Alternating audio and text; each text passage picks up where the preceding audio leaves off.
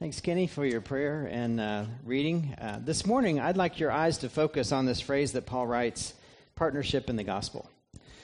Uh, partnering with people who um, seek similar outcomes is fairly common these days. I hear that verb partner all the time. And this made me think of all the people and groups and ministries Southside partners with throughout the year. Every Monday and Thursday nights, we partner with Alcoholics Anonymous in hopes that someone will experience freedom from addiction. They meet in our building every week. Every fall, I believe it is, it might be the spring, that we partner with Habitat for Humanity to provide housing to a deserving family. We partner with Whetstone Boys Ranch to bring healing to families who are at the end of their rope. We partner with Bluegrass Christian Camp to impact um, biblical truth, to implant biblical truth into our children. We partner with the Hope Lodge and a Ronald McDonald House to give people a little hope through a meal and a Bible study. We partner with Miss Kathy's Place to bring light to an impoverished neighborhood.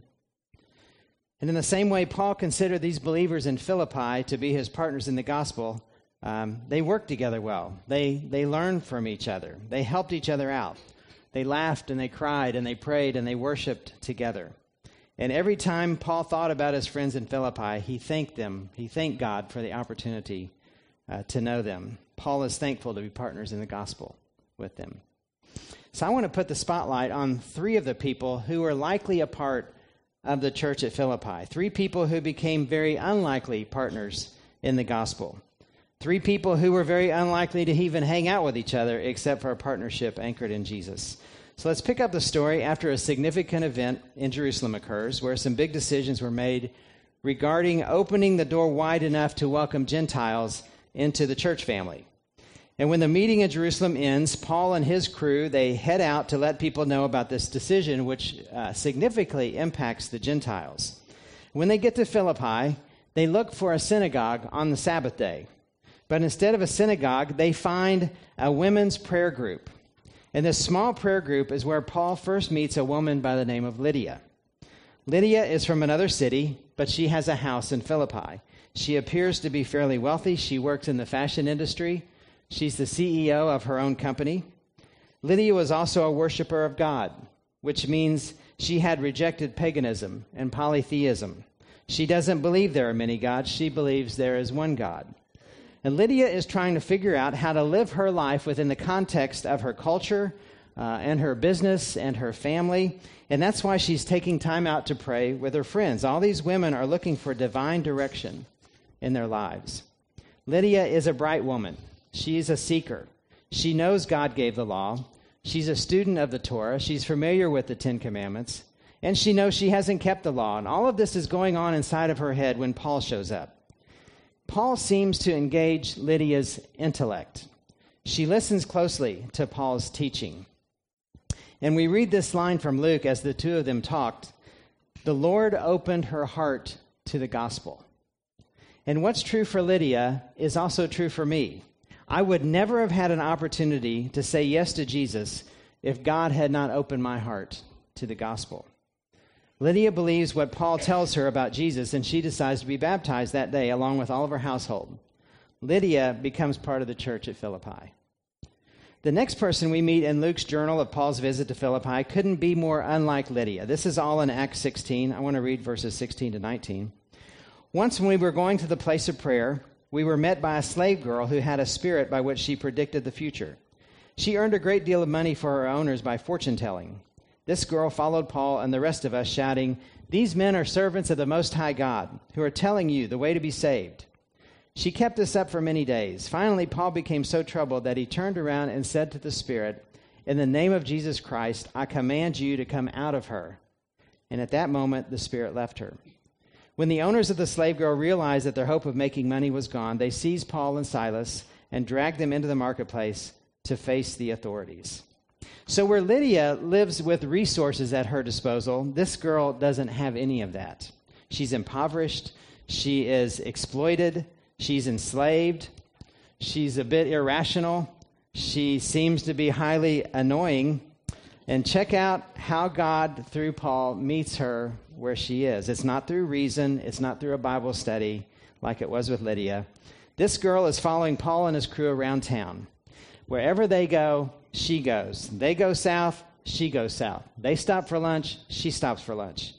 They make a late night visit, she's right there with them. From dawn till midnight, she never leaves their sphere, announcing their arrival all along the way, proclaiming who they are and why they're here. She's like political ads during the campaign season, just nonstop noise. And Luke tells us, word for word, she kept this up for many days. Paul, though a patient man, becomes so annoyed with her incessant present and loud mouth that he kicks the spirit out of her which was in her. And when that spirit is gone, there are no more announcements, no more proclamations, no more incessant noise, no more blowhorn. This young girl can do can go on to live a normal life away from these men who owned her. And Luke doesn't tell us this, but I'd like to believe that there's a good chance that this young girl becomes part of the church in Philippi along with Lydia. Now, because of what Paul did for this teenage girl, he and Silas end up in prison. I'm not sure where Timothy and Luke are. There's no word of them being locked up as well. But let's pick up this uh, narrative in Acts 16 and verse 20. They, that is the guys who used to make money off of this servant girl for fortune telling, they brought them, that's Paul and Silas, before the magistrates and said, These men are Jews, and they're throwing our city into an uproar by advocating customs unlawful for us Romans to accept or practice. They, the, the crowd joined in the attack against Paul and Silas, and the magistrates ordered them to be stripped and beaten. After they had been severely flogged, they were thrown into prison, and the jailer was commanded to guard them carefully. Upon receiving such orders, he put them in the inner cell and fastened their feet in stocks. Now, you may think of stocks as the contraption which kind of holds your you know, hands in place in your head, and you lock the, the big piece of wood down on that uh, part of your body. This is more likely a bit more intense than that setup. In the first century Roman Empire, stocks were a torture device. Stocks would contort your body into a severely uh, uncomfortable position.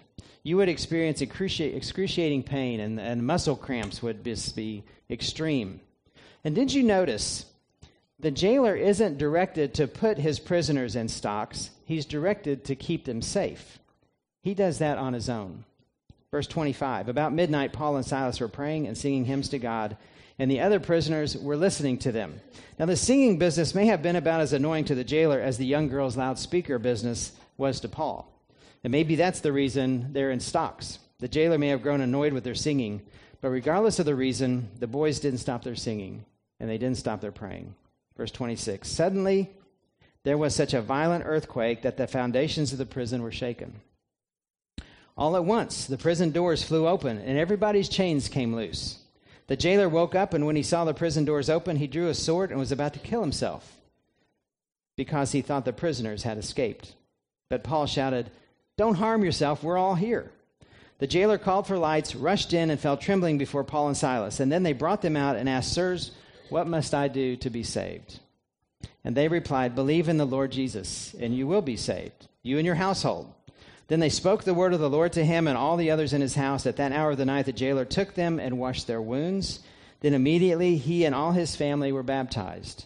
The jailer brought them into his house and set a meal before them. He was filled with joy because he had become to believe in God, he and his whole family.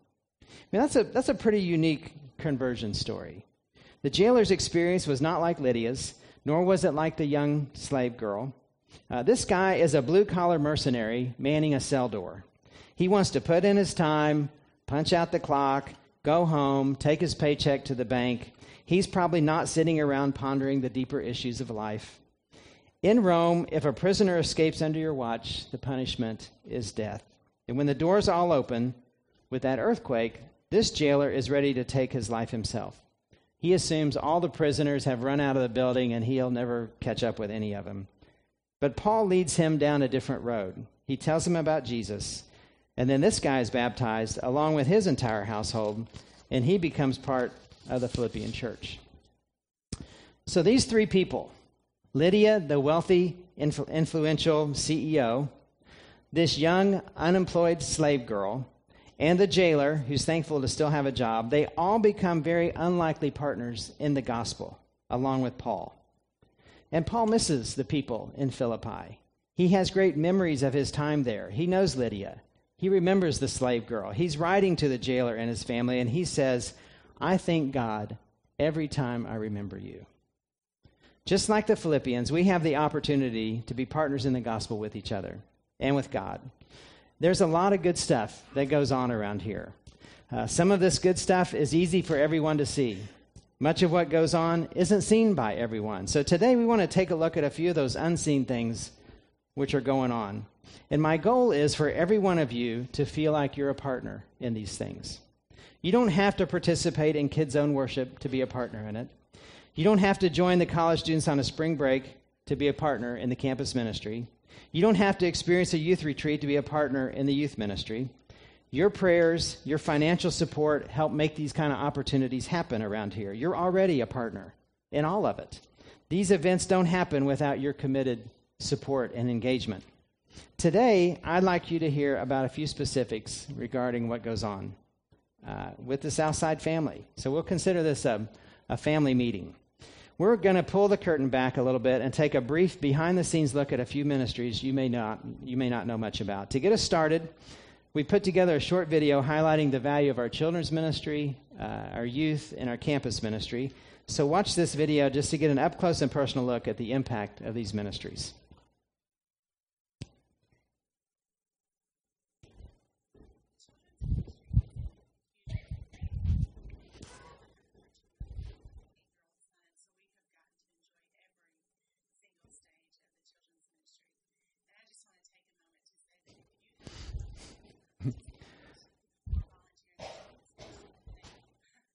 Is this not going to work?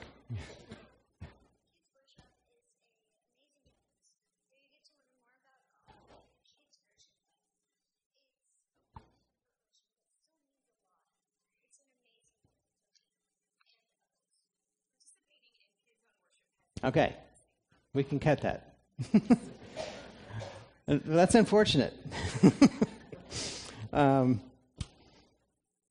how can I wing this? That's not my gift.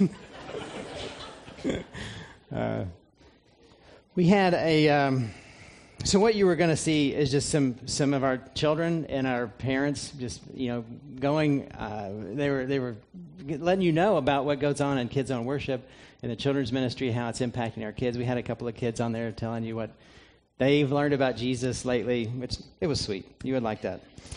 Um, had a couple of college students. Riley was going to talk about the youth ministry a little bit, and she did a great job. Says she came here uh, f- with when Camden started coming as our intern, and Riley's like, "I don't think I want to do that." And Camden's like, "You need to give this group a try." So she came, fell in love with Carly, and and has never left. Right? No, just real thankful for what goes on. Then we had a couple of college students over here that talked. By the way, they just got back from St. Simon's Island in uh, Georgia for spring break working with Habitat for Humanity. And a couple of those guys talked about the benefit of the, the Bible study that they have with Evan each week and just Encounter, where there was a young lady that talked about Encounter, which is the meeting on campus that goes on each week. So it would be much better to hear it from them, but you, you got to hear it from me a little bit. Uh, next, I'd like to share some about our world missions focus. Uh, this is a big part of our story each year. Uh, our missions team has made our personal, personal involvement a top priority. Uh, we don't simply want to send money. We don't only want to be a funding source. We want to know the missionaries we support, and we want to be partners in the gospel with them. So we send people. We send people across the planet.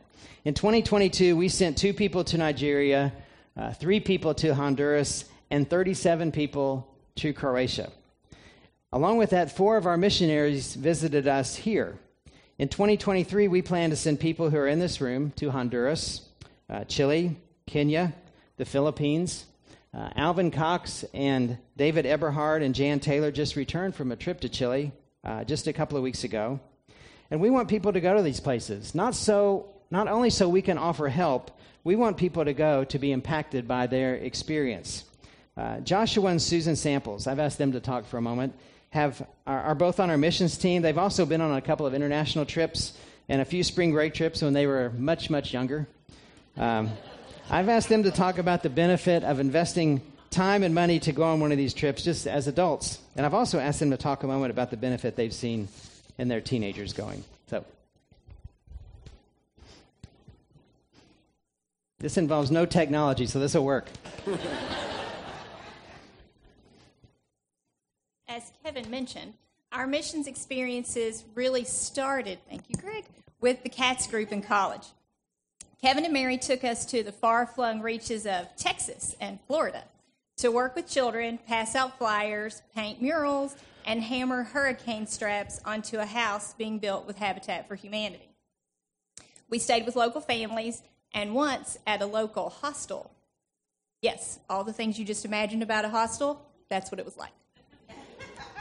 As adults with small children, we didn't go on mission trips. Instead, we entered into the service opportunities that God brought to us in our local community and here in our church. These are good things too. We settled into something much more like friendship and much less like a mission. As our children got older, it became more feasible for us to travel on mission trips again. In the past several years, one or more of our family have been to eastern Kentucky, central Missouri, Croatia, and Chile. The Lord has used these trips to shape us in a thousand different ways, and as our children have grown and have accompanied us on trips, He has enriched us individually and as a family. Tradition has it that a mission trip involves work, and I guess it does. But in our experience, the work of relationship building is just as important as the manual labor.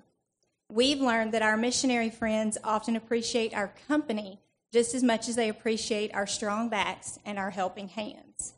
In a lot of ways, missionaries live outside of their comfort zones, a place where a little bit of encouragement goes a long way. Singing songs in English, sharing stories of God's goodness, and bringing a bit of home are small things that work big wonders. We've also seen that while cultures and customs vary from place to place, God is active everywhere. It is an awesome gift to stand in a church in another country listening to singing in a language that you can't understand with people whose lives are different from your own, and yet to know without a doubt that God is there. God is bigger than our differences. Uh, he transcends culture and connects us to people around the world and takes us to the hearts of people where we can find common ground in Him.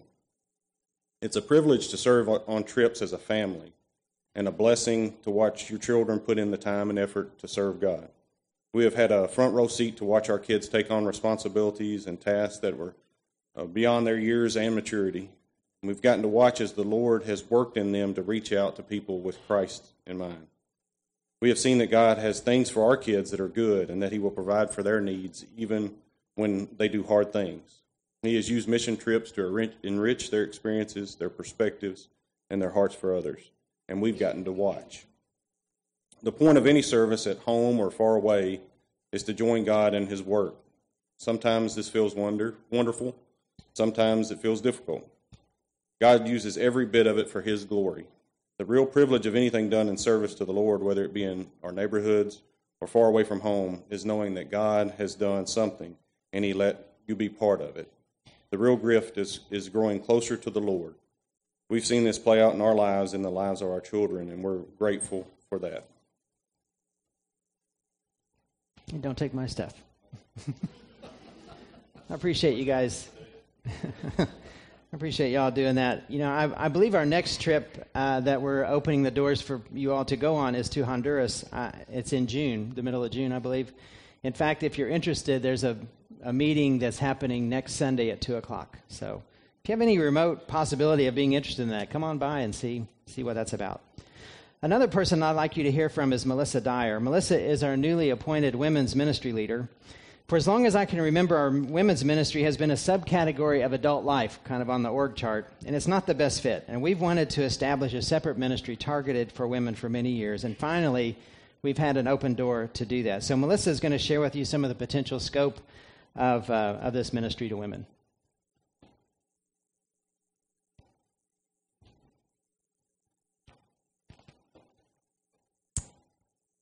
So, growing up, I was surrounded by many godly women. Um, thinking back, my mom was one of those women. Um, although my mom was an introvert by nature, she was an extrovert at serving, especially okay. In the church. Um, some of my distinct memories were her um, teaching Sunday school class, fixing meals for the sick, attending ladies' Bible class, and just being an example for those around her. In 2020, our lives and our world dramatically changed when we were told that we needed to isolate ourselves in our homes. Now, for some of us, um, we welcomed that silence, while others, the silence was maddening. But as time went on, I think all of us longed for uh, a community. So let's fast forward to the spring of 2022. Through the work of Karen Kaufman, Caitlin Wooten, Grace Johnson, and others, an awakening began to bring a sense of purpose and community um, with the first IF gathering here at Southside. Now, this event helped to spark a longing for something more as a community of women within a larger Southside family. Throughout the remainder of 2022, there were some intentional meetings to develop some general principles to guide our Southside women's ministry. Um, Salfong Hedman and Taylor Forrest have graciously said they will serve alongside me as this ministry continues to evolve. The overall goal of the women's ministry here at Southside is to provide opportunities for women to consistently and intentionally spend time in the Bible with, with each other in conversation, relationship building, mutual support, and encouragement. So, some opportunities that have started, which many of us probably know of, um, some may not. We are having a Sunday morning Bible class, which is studying the last part of Genesis. Um, there's a Women on Wednesday Bible class. We also have a ladies' book club that um, Susan Samples and Mary Wooten um, they meet once a month. We're going to have the IF gathering, which is going to happen on April the 21st and 22nd, which I know more information is coming next week. Um, we're planning a summer gathering um, for women on June the 23rd with more details to come as that um, comes closer. Other things that have been proposed is having a mentoring of young mothers with seasoned women of the congregation, um, possibly developing a babysitting list for teenagers and college students that can provide um, that service for young parents in the congregation. Um, we're also thinking about um, having a women's retreat. So these are some things that that are kind of um, we're working on. Things are um, taking shape, and so these women specific events are crucial to help us to continue to build a community. But we don't need to forget that we are part of Southside congregation as a whole. So, with that being said, serving other ministries in our midst will also help us build a strong community of believers. So, helping the children's ministry with teaching classes or being a part of children's church, helping with our congregation wide events, with our hospitality team, or even asking families um, in our homes to develop stronger and deeper relationships beyond our walls. As we heard in Kevin's, Kevin's message, Philippians 1 3 through 6, I thank my God every time I remember you. In all my prayers for all of you, I always pray with joy because of your partnership in the gospel from the first day until now.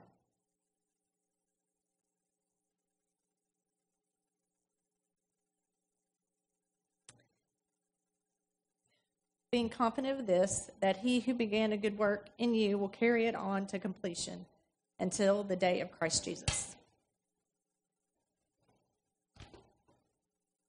Thanks, Melissa. Appreciate that. Um, we have a very unique church family because we, we enjoy a great amount of health. Our leaders get along well and work together. Uh, we don't experience divisiveness, power plays, ultimatums, manipulations from anybody. Uh, we seem to have a steady stream of new people interested in seeing what's going on here, especially younger families. Uh, if you count our online viewers, we have about the same number of people here on Sunday as we were having uh, prior to COVID. So we're in a good spot. Hopefully, whatever God may want for us in the next couple of years, we'll be ready for. A few of you might be interested in a really brief uh, financial update. The bottom line, we're, we're pretty healthy financially as well. Um, Your generosity is overwhelming to me. And I, I just, I'm thankful for that, and I, I just keep it up. It's, it's amazing. We received more funds in 2023 donations than we ever have in the history of this church. Um, here's a bar graph which summarizes 2022. The first bar is our 2022 actual expenses. Uh, the second bar is what we planned to budget, or what we budgeted to spend last year. And the third bar is how much we received in donations last year. So we spent a little more than we budgeted. We received more than we budgeted. And we had a surplus of about $60,000 in 2022, which we would have budgeted to spend if we'd known it was coming. uh, but we didn't. Our goal several years ago was to have one year's worth of expenses on reserve in case things like COVID happen or financial collapse, and you know we we will be okay. And we have that, so there's no more need to to put money in that bucket. So the shepherds have asked our ministry leaders to be looking for ways to bless people and identify a few projects with these surplus funds. You have, when you came in today, you received a piece of paper. On the one side of that is a uh, copy of the 2023 ministry budget. Uh, here are a couple of things to notice. I'd just like you to know this. We have increased the youth budget by about 15% from last year because more kids are showing up and things cost more. And we don't want that to, we want everybody to come. And feel free to bring friends. We've increased the caring and sharing budget by $10,000 because we know of people who need a little more uh, help. And most of that budget is for people in, in our church family who, who just need that help from us. Uh, we increased the mission budget by 30000 which makes it about, I think it's 130000 now, which is pretty good. It's about 13% of the, the total budget. And we did that because it just seems wise and best. That group of people uh, do a great job with what we allocate in their direction. Alvin is a tremendous leader in that missions team. So this year, our budget on a weekly basis is $18,600. It's about a 5% increase over last year. There's one more deal I want to tell you about. We've built a relationship with the Doctors Park owners the past few years because we pay a monthly fee to use their lot on Sundays. The Doctors Park, if you're not familiar, is not this next property right there that you can look out the window, but the next one. So it's just two properties to the north. Back in the fall, totally unexpected, Dr. Saunders, a retired ophthalmologist from the Doctors Park, sent us a letter. He and Dr. Amy Midkiff, who's a dentist that still practices over there, offered to donate an office condo uh, which they co owned, to Southside. They'd been trying to sell or lease it for a while without much luck. Um, after having a few inspections done on that property, we decided to accept that property as a gift from them. So now, Suite 104 at the Doctor's Park, a 2,800 square foot basement uh, dungeon, suite, suite dungeon, uh, belongs to Southside, as well as this is the bigger deal uh, parking privileges for the future. And that's, that's significant. Um, we have 96 parking spots in our lot. They have 250. So we need that.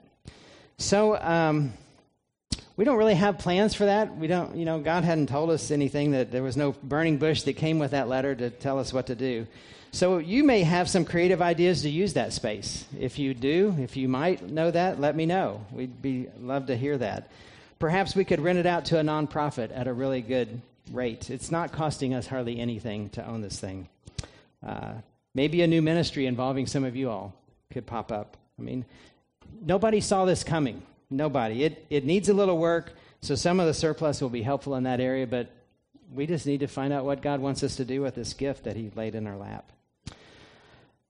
Before I wrap this up, I'd like for each of you to take a look at the other side of the paper that you received, a list of volunteer opportunities available to you. Uh, if you'd like your partnership in the gospel to be something more than helping to pay to make things happen, uh, check out a few of these different ways that you can plug in. Maybe there's something on the sheet that you would enjoy doing. Maybe there's something on the sheet that, that you need stretched a bit to do. That's a good thing. Maybe there's something on the sheet you'd like to learn more about. If you see something like that, just check the box, uh, fill in your details, your information there that we're asking, and just leave it on your chair this morning. We'll pick all these up uh, when, when, the, when this is empty. Uh, and one of the ministry leaders will contact you. If you'd like to take it home, look it over, think about it, have some conversations with that ministry leader. Their emails are on that sheet too. Feel free to contact them with your questions, and uh, they'll be glad to answer that. We are all partners in the gospel of Christ. Everyone is welcome to join this partnership. Even before we said yes to Jesus, this text in Philippians 1 tells us he was, he was working on us. God was working on us. Even before we had anything, we had an awareness of that going on. Um, nobody is an exception.